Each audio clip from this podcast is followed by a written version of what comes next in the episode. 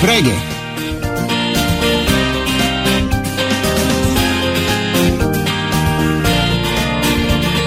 Преге!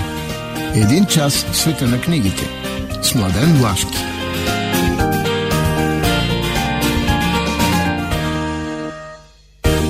Добро утро и здравейте, скъпи слушатели на предаването Преги.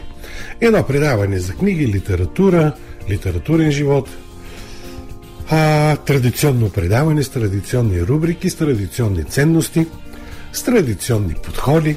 Днес във втората част на предаването ще стане дума за нещо много важно, което засяга и града ни като културна столица. Това е едно разсъждение мое върху м- ново учредяване, така да се каже, статут на наградата Христо Геданов. Слушайте в втората част. Важно е, според мен. Но докато стигнем до тази по-дискусионна проблематика, традиционно, традиционно започваме и с събуждане, защото, знаем си, будни хора трябват нам, будим се как се будим с музика, кой ни буди? Мария Дамова. Ето, Мария Дамова буди винаги с едно прекрасно парче, за да можем да бъдем бодри в следващия поне един час. И започваме.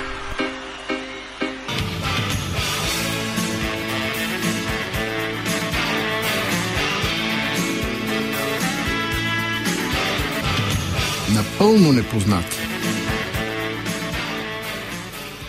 Шесте нови книги, които са напълно непознати. Всъщност някои нещица от тях са познати, но започваме с нещо, което е познато предимно като пиеса и като филми.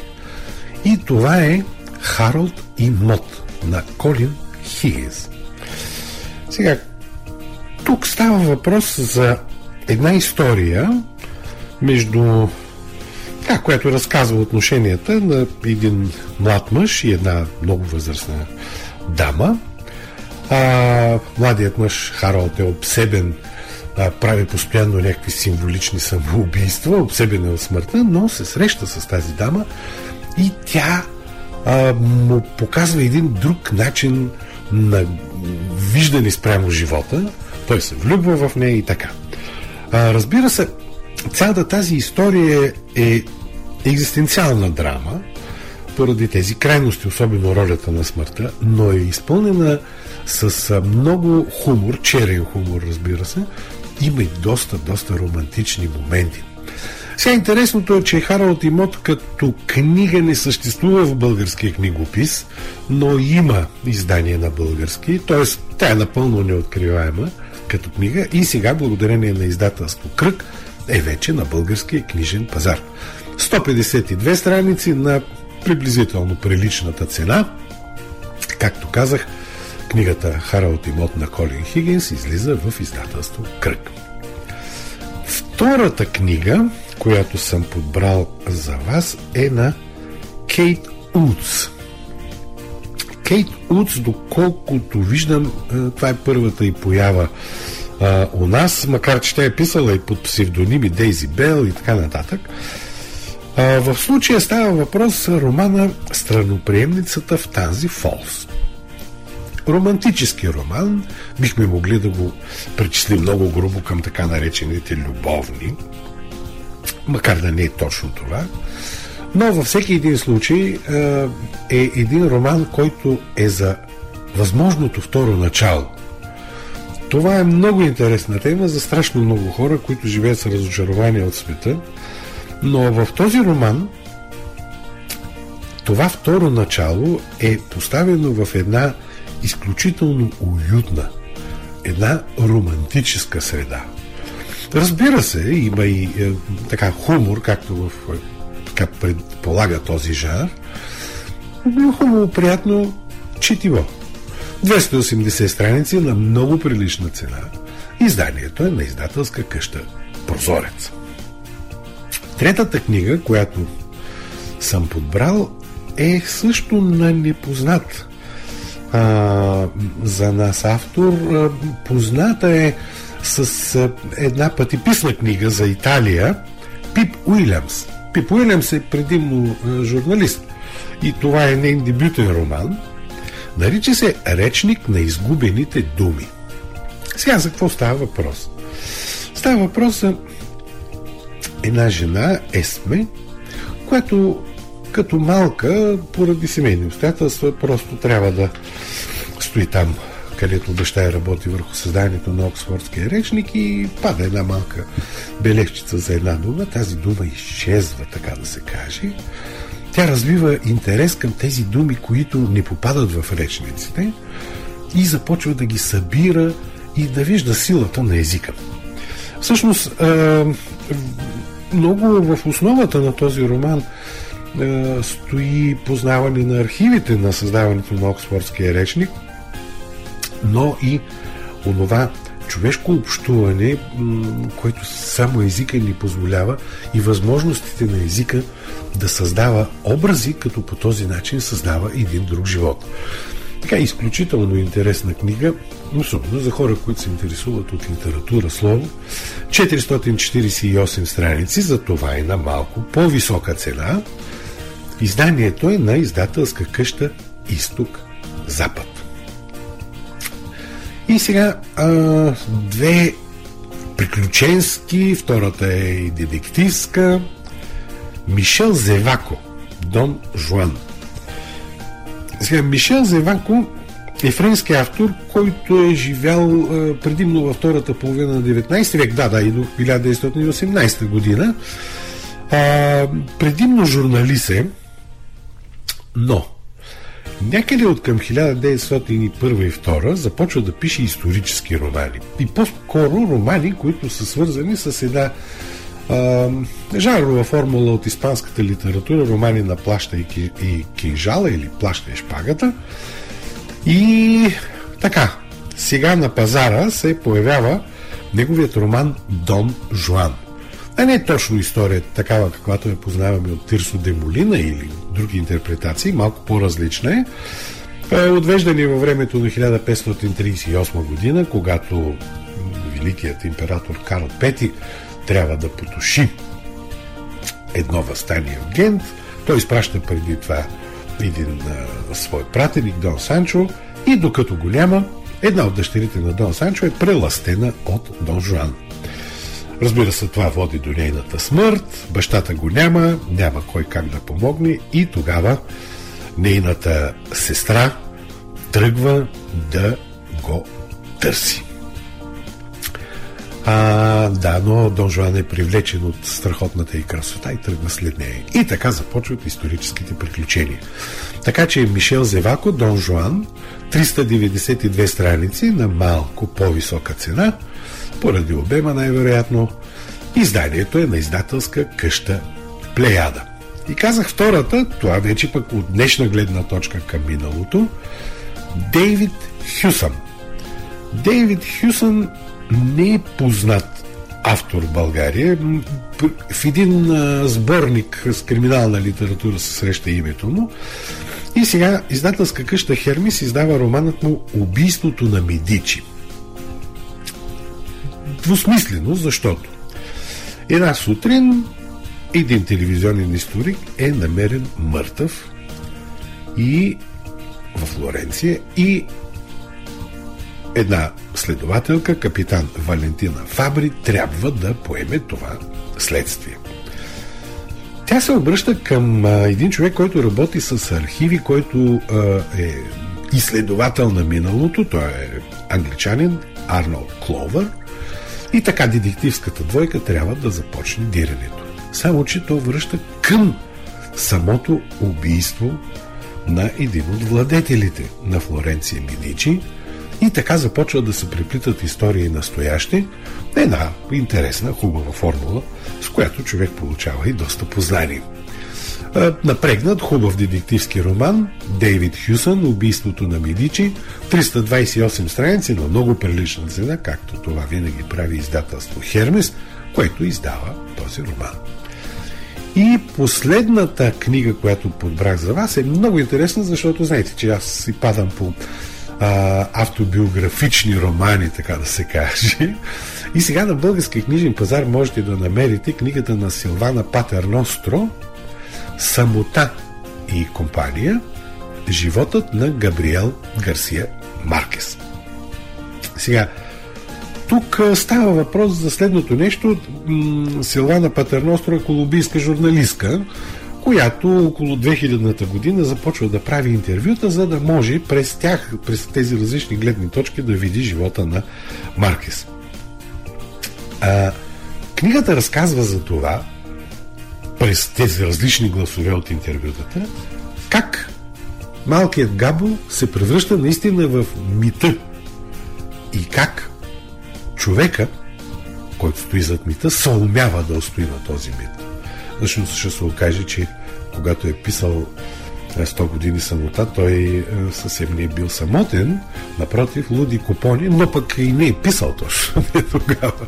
Но е много интересно и много хубаво влизане в света на големия Габриел Гарсия Маркес. Силвана Патер Ностро, Самота и компания, животът на Габриел Гарсия Маркес. 295 страници на доста по-висока за обема цена, но вероятно е свързано с авторски права. Изданието е на издателска къща Знаци и е вече на книжния пазар. Та така, 6 хубави, интересни книги, ето се казва и.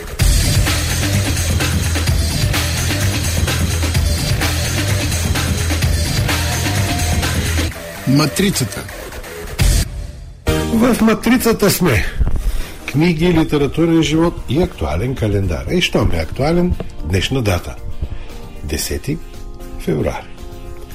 На 10 февруари 1890 година е роден Борис Пастернак. Борис Пастернак е приеман за един от много, много големите поети на Русия и Съветския съюз. Не само като поет. Той започва свързане с постсимволизма, с футуризма, след това преминава към други а, така поетически превъплъщения, а, от 45 до 55 година пише романа Доктор Живаго, който всъщност описва цялата история на руската интелигенция в едни изключително превратни времена. Любопитното за този роман е, че той ни получава а, така своя път в Съветския съюз. А, за първ път е издаден в Италия, след което а, моментално следват а, преводи в Великобритания, в Холандия и така нататък. И 1958 година по предложение на Албер Камю е награден с Нобелова награда. Разбира се, под такъв натиск е поставен а, Пастернак, че му се налага да откаже наградата. А, и малко по-късно той почива. Вече поболя се от, а, от рак. Въпреки, че наградата не само за доктор Живаго, ясно пише в мотивацията, че и за неговата лирика. И така, а, живота му, който е страшно интересен, трудно можете да намерите нещо за него. Има един автобиографичен роман, т.е. биографичен, извинявайте, на Ари Троя, а, но той е издаван на 2007 година и не може да го намерите. Също и а, книгата на Дмитрий Биков за него, тя е и тя на 14-15 години. Сега как стоят нещата с, с самия автор на българския книжен пазар? Не зле стоят, обичайно. Стихотворение последно издание 2006 и Доктор Живаго последно 2014.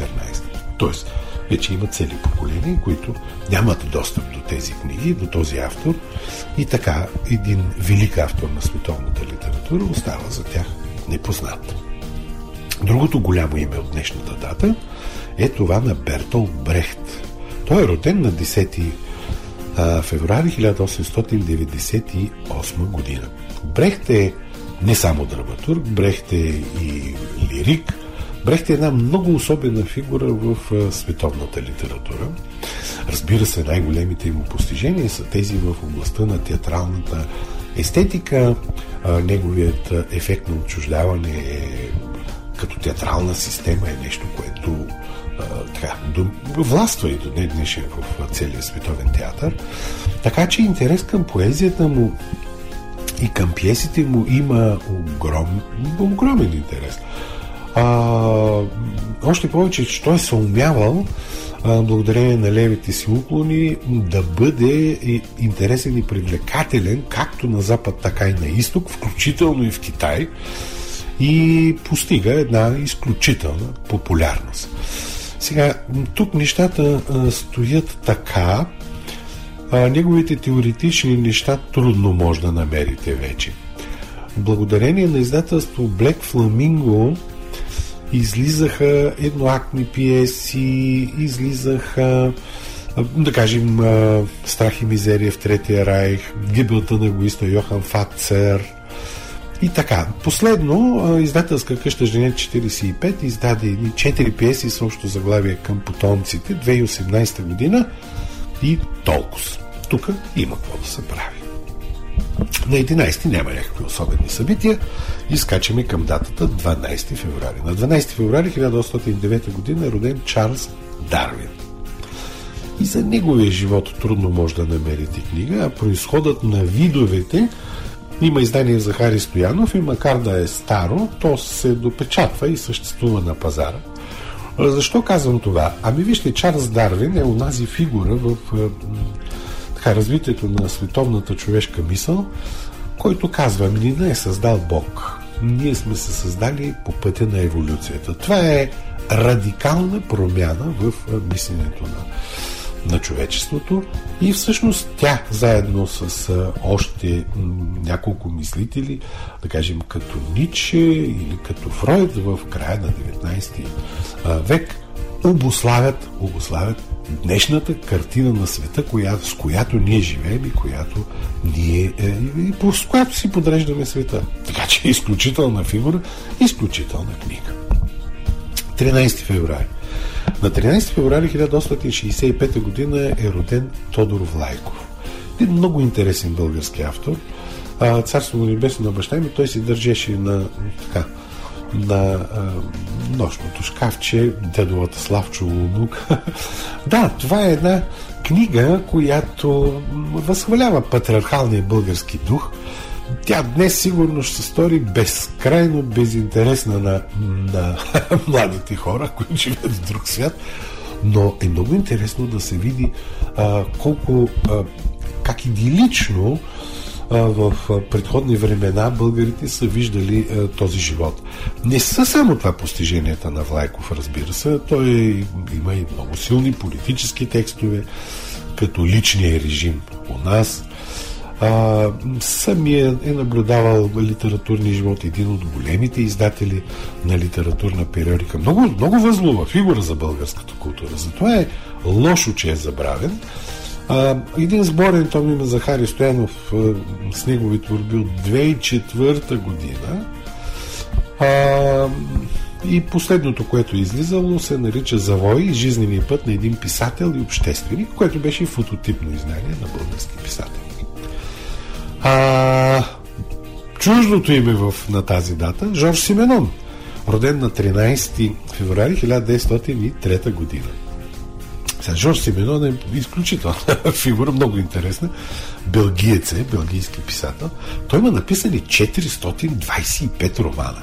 Включително има един случай, където се затваря в телефонна кабина. Така всички могат да го гледат и вътре на пишеща машина изтраква един роман. А, писал е страхотно бързо от тези 425 романа само 220 с неговото име. Друго всичко е псевдоним и те са доста булеварни и така нататък. Но най-голямата му така, заслуга в световната литература е създанието на образа на комисаря Мегре. Това става 1929 година. Та има 80 романа с Мегре, толкова екранизации, просто а, така, невероятен е, в детективската литература е абсолютен стълб. На български. Има, движат се около 10 на заглавия, има дори едно томче избрано, но то е доста, доста старо. Но а, предимно се, а, така, може да се търсят антикварни и стари издания, защото от 1912 година нататък изглежда интереса. Така, понамалява. И още едно българско име на 13 феврари 1932 година е роден Марко Ганчев. а, голямо име в българската литература, особено в един много така неразвит нейн пласт, сатирата, хумора, майстор е, просто тук две думи няма. А, имаше някакъв интерес към него някъде 2013, 2015, 2016 а, тогава нещата му излизаха в издателска къща Хермес. След което той е интерес за Карня, но 23-та година, а, вероятно, а, така, поради отглас от една по-кръгла годишнина, Литературен форум издаде доста негови книги, които са на пазара в момента и това е нещо като едно събрано.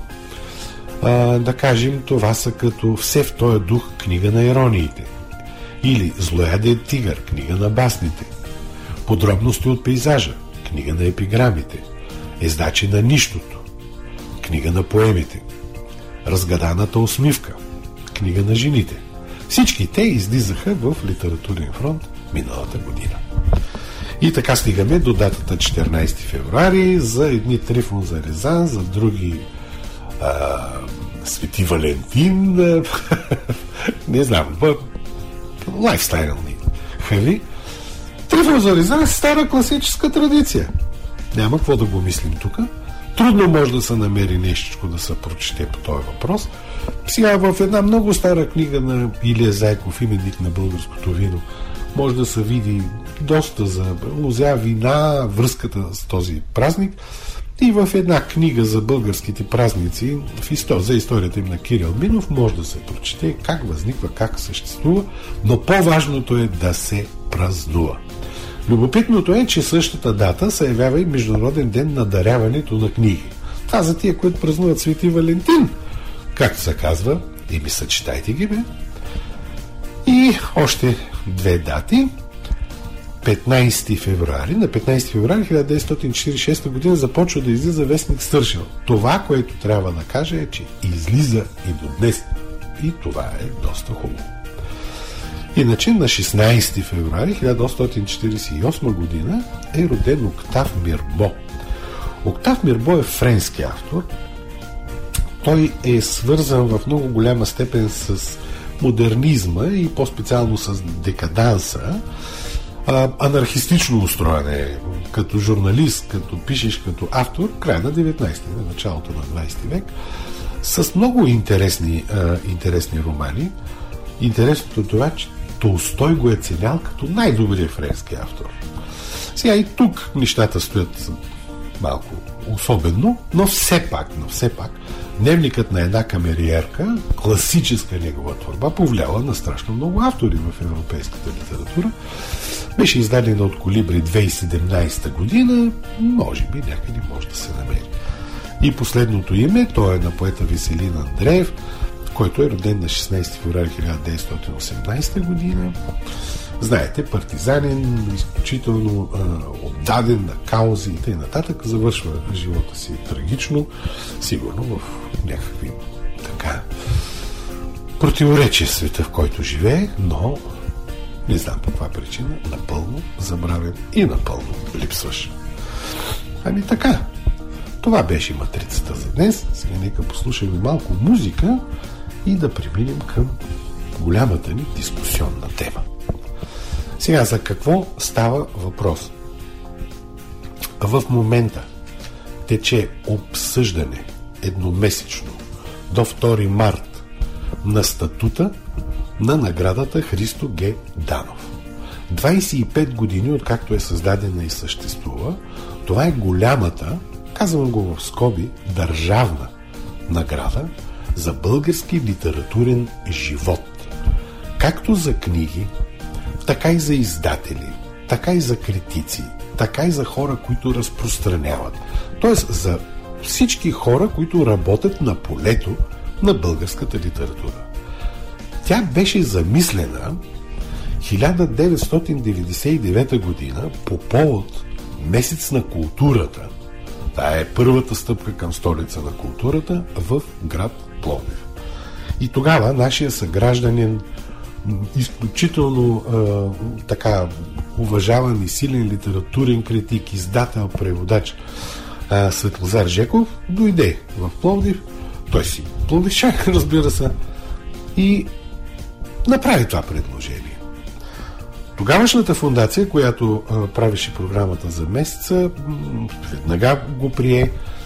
Светлозар Жеков тогава беше забравя съм точно каква е функцията, но да кажем шеф на независимия център за книгата към Министерството на културата. Това бяха едни особени а, структури, които имаха независимо, защото получаваха собствен бюджет, носиха държавна отговорност и можеха да развиват политики без да се намесва ясно политическото, а, политическата сила. Така, така че а, тогава създадохме този статут. Каква беше идеята? Защото това е важно. Идеята беше а, на полето на българската литература да се появи една оценяваща институция, която да започне по някакъв начин да го подрежда, като се умява да прехвърля символичен капитал от едно към друго и по този начин да прави българските големи литературни явления видими.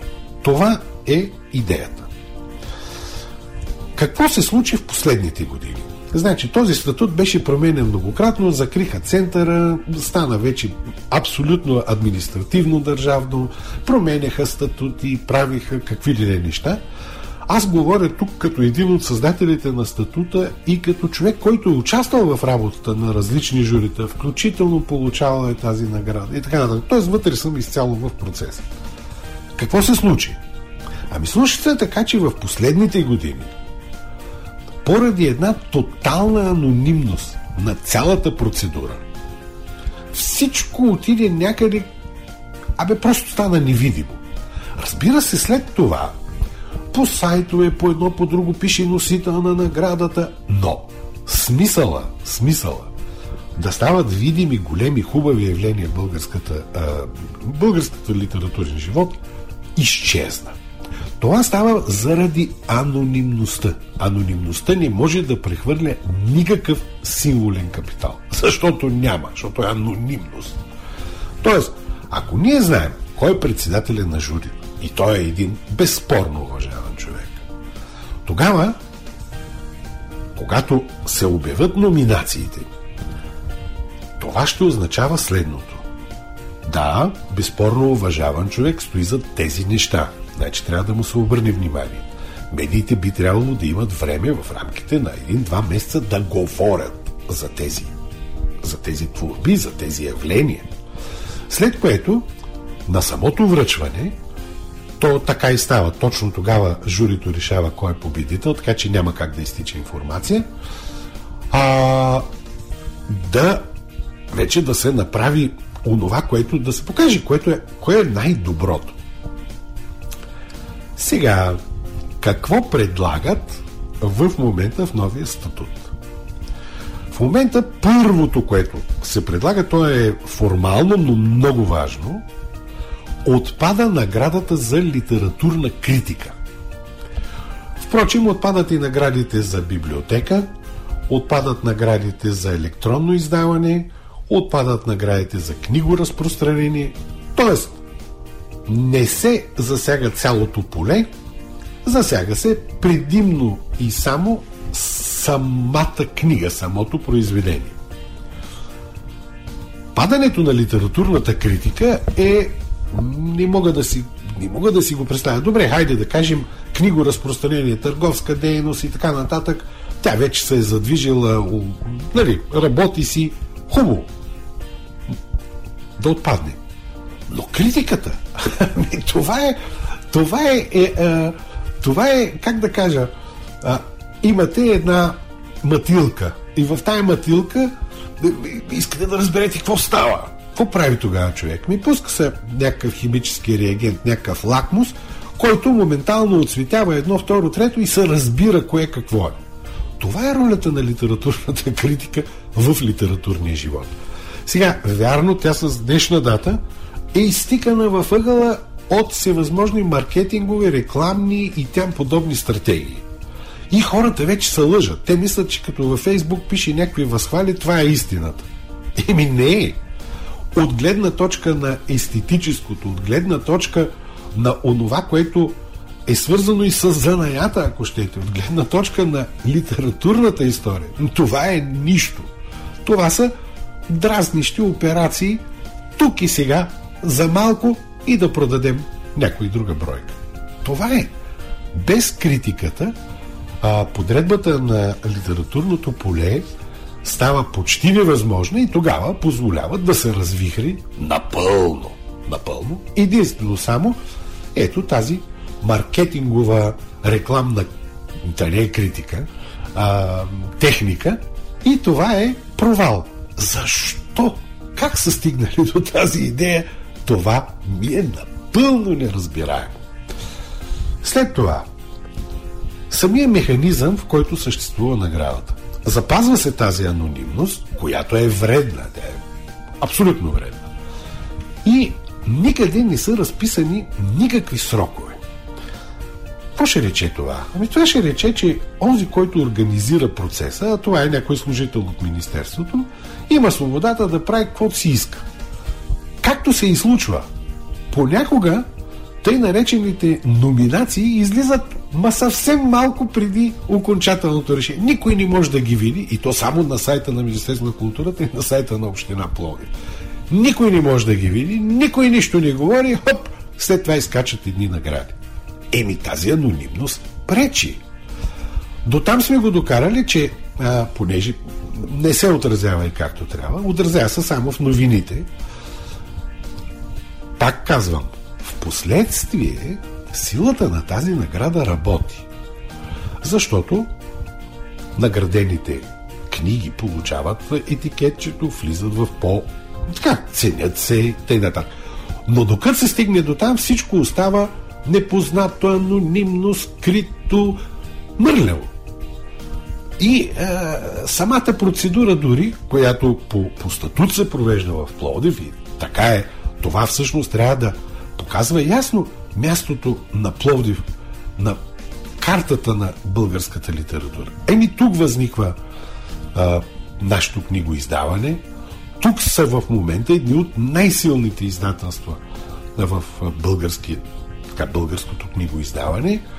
А, да не говорим, че тук си има литературна школа, има си автори, но това вече, вече е нещо друго.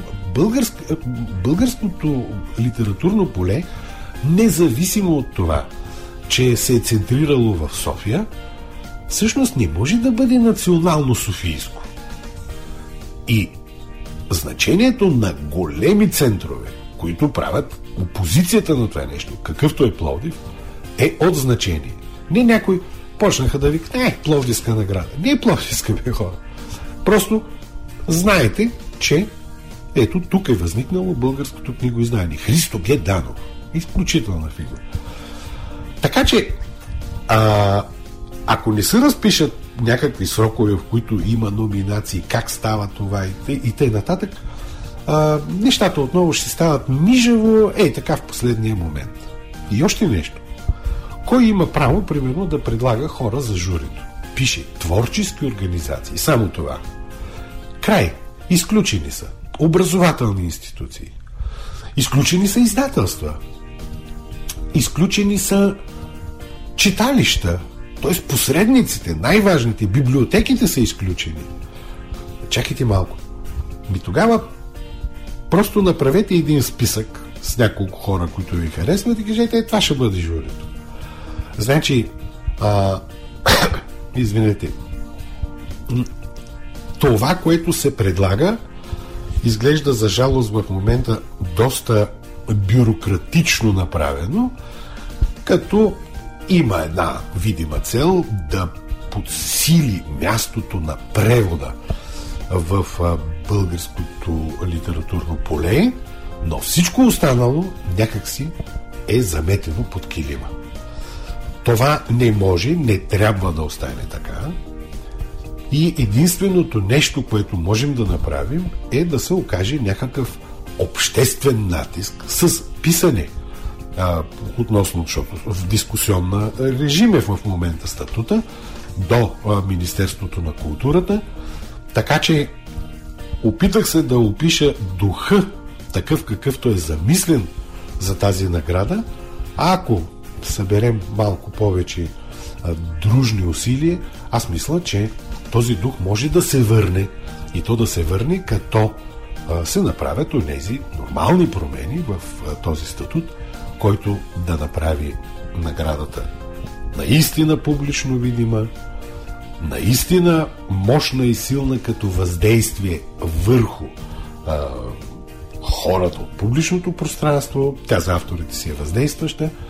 И наистина а, да не се унищожава литературната критика през този, а, как да кажа, този заден вход.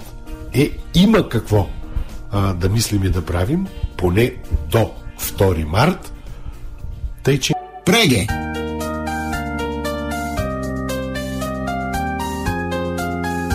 Синьото цвете с съдействието на издателска къща Хермес. 30 години споделяме радостта от четенето.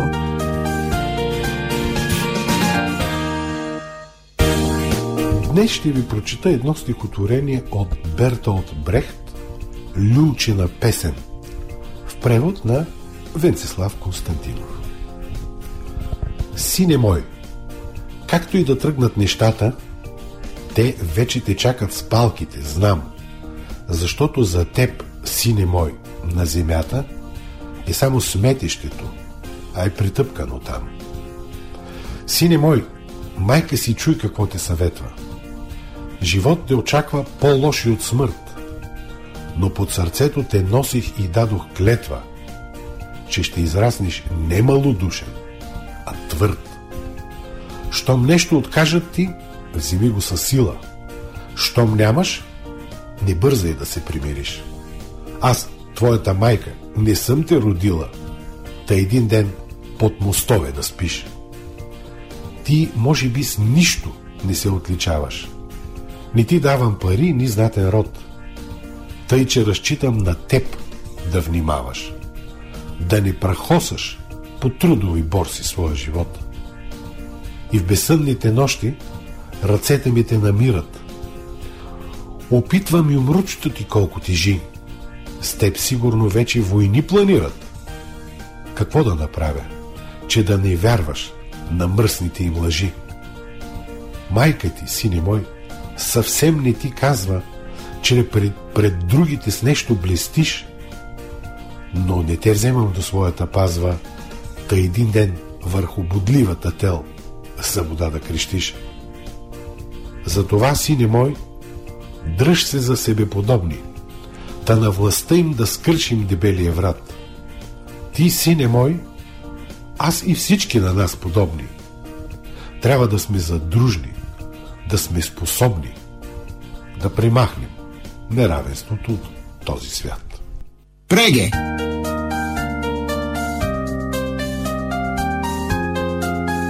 Синьото цвете с съдействието на издателска къща Хермес. 30 години споделяме радостта от четенето. Последни секунди от а, предаването днес, предаването Преге. Надявам се и при повторението внимателно пак да чуете това, което говорих в рубриката Дясно круше, защото то трябва да стигне до повече хора да, до повече пловдивчани, защото ни засяга и пряко нас засяга образа на Пловдив като културна столица в българската култура. Тъй, че